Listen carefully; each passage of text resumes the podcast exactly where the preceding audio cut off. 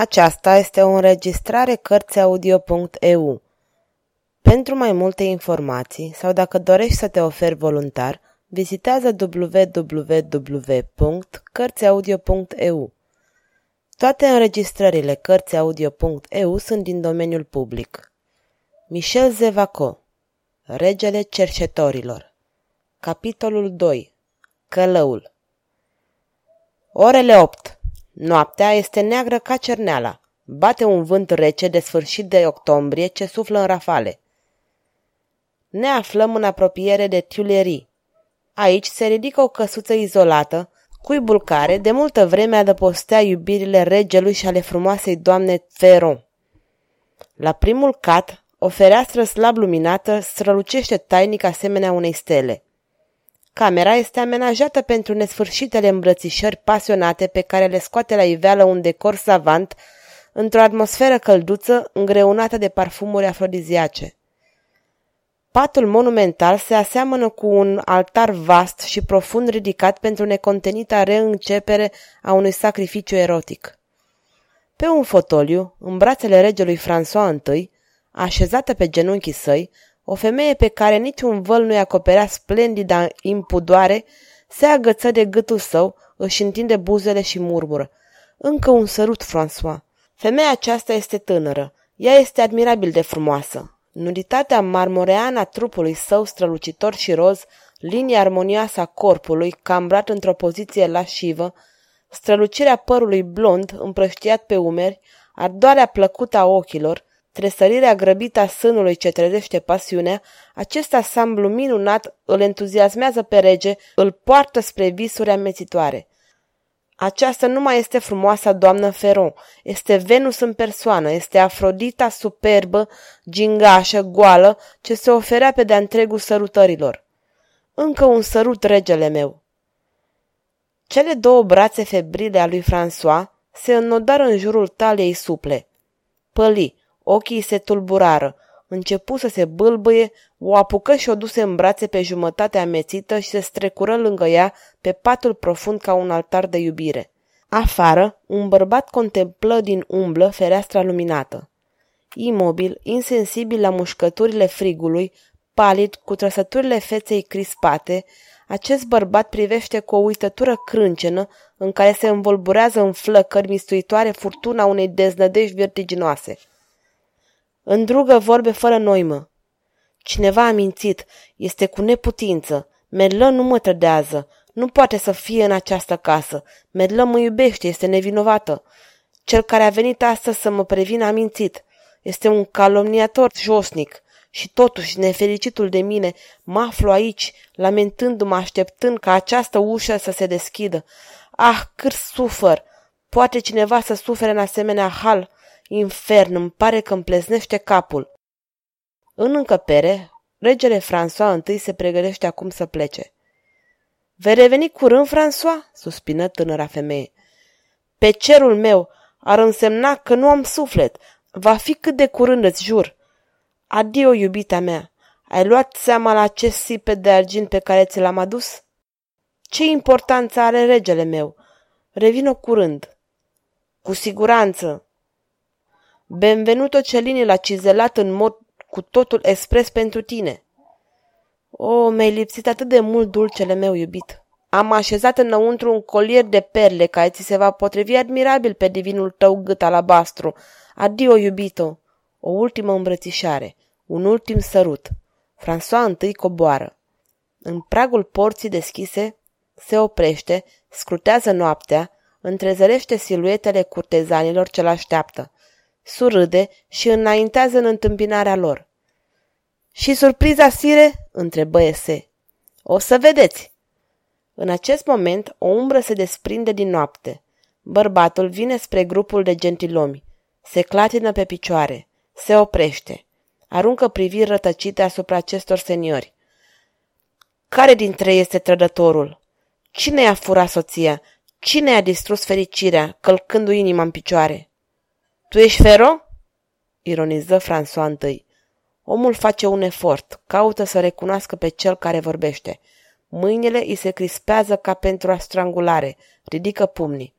Dar dumneavoastră, scrâșni el, Dar tu, cine ești tu? Tu, tu cine ești? Deodată, brațele sale se înmuiară.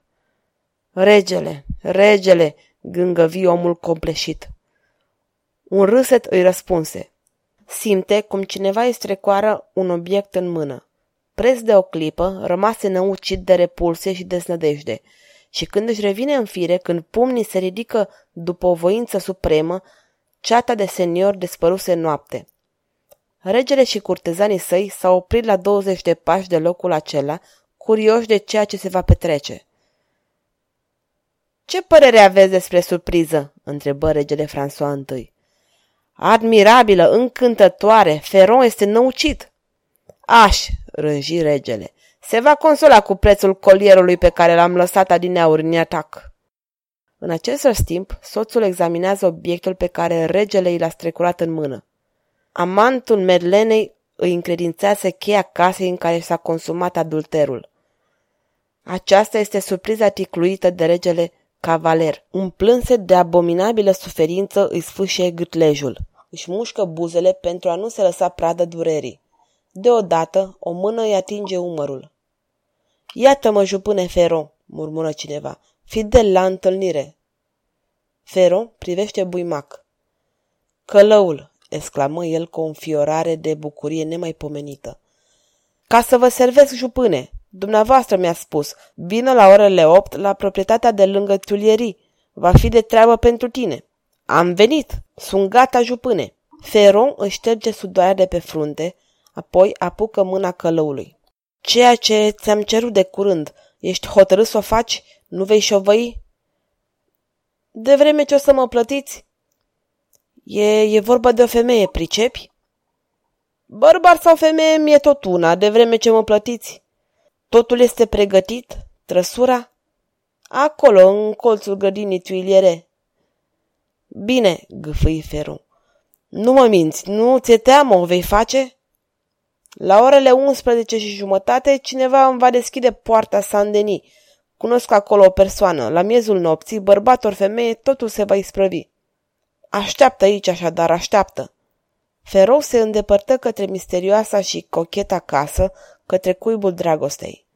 De sus, Merlin Ferron, cu gesturi obosite și lâncede, se îmbracă, surude vag și se gândește la ceea ce va povesti soțului său, acolo, în atacul marital și liniștit, pentru a-i justifica lunga absență.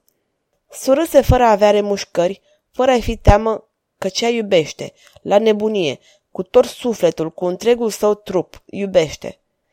Și, cu buzele sale umede și ochii săi scăldați de tandrețe, Merlin Ferron surâse de duioșia propriei imagini pe care o reflectă oglinda cea mare în fața căreia se găsește. Deodată, buzele îi înghețară. Surâsul îi se împietrește într-un rictus de spaimă. Rămâne fără glas, nemișcată. Fără a se putea opune, ochii ei, măriți de groază, se agață de o imagine pe care o reflectă acum oglinda. Imaginea omului care tocmai a deschis ușa și palidă, asemenea unui spectru, s-a oprit în prag imaginea soțului ei, imaginea lui Ferron. Soțul se află aici, da, este chiar el. Îi simte privirea de gheață apăsându-i ceafa. Printr-un suprem efort de energie, Medlon izbutește să redobândească puțin sânge rece. Ea se întoarce în același timp în care Ferron intră de-a binelea și închide ușa. El nu spuse nimic. Ea, cu glasul tremurat, abia perceptibil, murmură fără voioșie. Cum, cum de ești aici? Feron vrea să răspundă. Vorba este nedeslușită.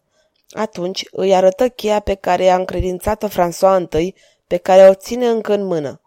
Mellon recunoaște cheia. O idee îngrozitoare îi trecut prin minte.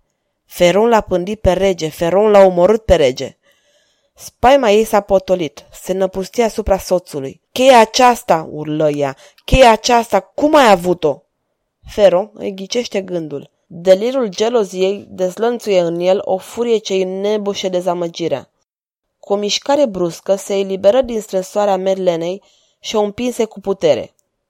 Avea să cadă aproape de fereastră, palpând, cuprinsă de teroare, în fața acestui om ce înaintează spre ea cu pumnii ridicați urlând. Nenorocito, îți cunosc josnicia ta și pe aceluia. Cheia aceasta, el mi-a încredințat-o, amantul tău, regele. Îngrozită, Merlă se ridică, deschide fereastra, se apleacă în afară. François, sire, ajutor! Ce nebunie, nu e cu putință. François al ei n-ar fi putut fi chiar atât de infam. Regele va veni în fuga mare la chemarea ei disperată. Ajutor, François!" strigă ea cât o ținu puterile. De data aceasta, regele răspunde. Cu o voce zeflemitoare îi strigă. Am rupt lanțurile! Adio, iubita mea! Adio, prețioasa mea feronerie! Se aude vocea regelui François I, ce se îndepărtează, cântându-și balada favorită ce se pierdea printre râsetele înnebușite. Se lăsă liniște o vreme, o liniște funestă. Uluită, Melă este cuprinsă de amețeală. Totul se nărui în jurul ei. Inima ei este zdrobită. Un imens dezgust o cuprinde. Se înclină, clocotind de mânie, și din gura ei crispată țâșni o insultă crâncenă. Regele Franței, lași, lași! Și a căzut pe spate ca un sac. Preț de un minut, Feron o contemplă cu un calm excesiv ce depășea mânia sa. Tremura din toate încheieturile, asemenea unui bătrân neputincios. În sfârșit, se așeză în genunchi lângă ea, cu bărbia sprijinită în mâini, pierdut într-un tăcut extaz de dezădejde. Oribila întrevedere a soțului, înnebunit de durere și a soției sale celeșinase, dură timp îndelungat. Ce are a face timpul în aceste profunde tulburări ale ființei, pe când totul se duce, totul moare în afară de durerea care dăinuie? Bătăile unui orologiu îl trezi pe Feron. Orele 11, strigă un glas de afară, vocea călăului. Feron o recunoaște. Un suspin strașnic face să-i se umple pieptul împilat. Ochii săi caută împrejur. Pe masă zări sipetul de argint, o minune a măestriei florentine lăsată de către rege. Surâse înfiorător, luă bijuteria. Atunci se apleca asupra Merlenei, o ridică și o duse cu sine. Jos aștepta trăsura. Fero o zvârli înăuntru. Apoi se întoarce către călău și întinde sipetul de argint. Iată plata, spuse cu un soi sinistru ce sublinează dubla semnificație acestui cuvânt. Călăul apucă cu aviditate sipetul, îl contemplă și mormăie cu bucurie. Atunci se urcă pe capră. Fero urcă în trăsură.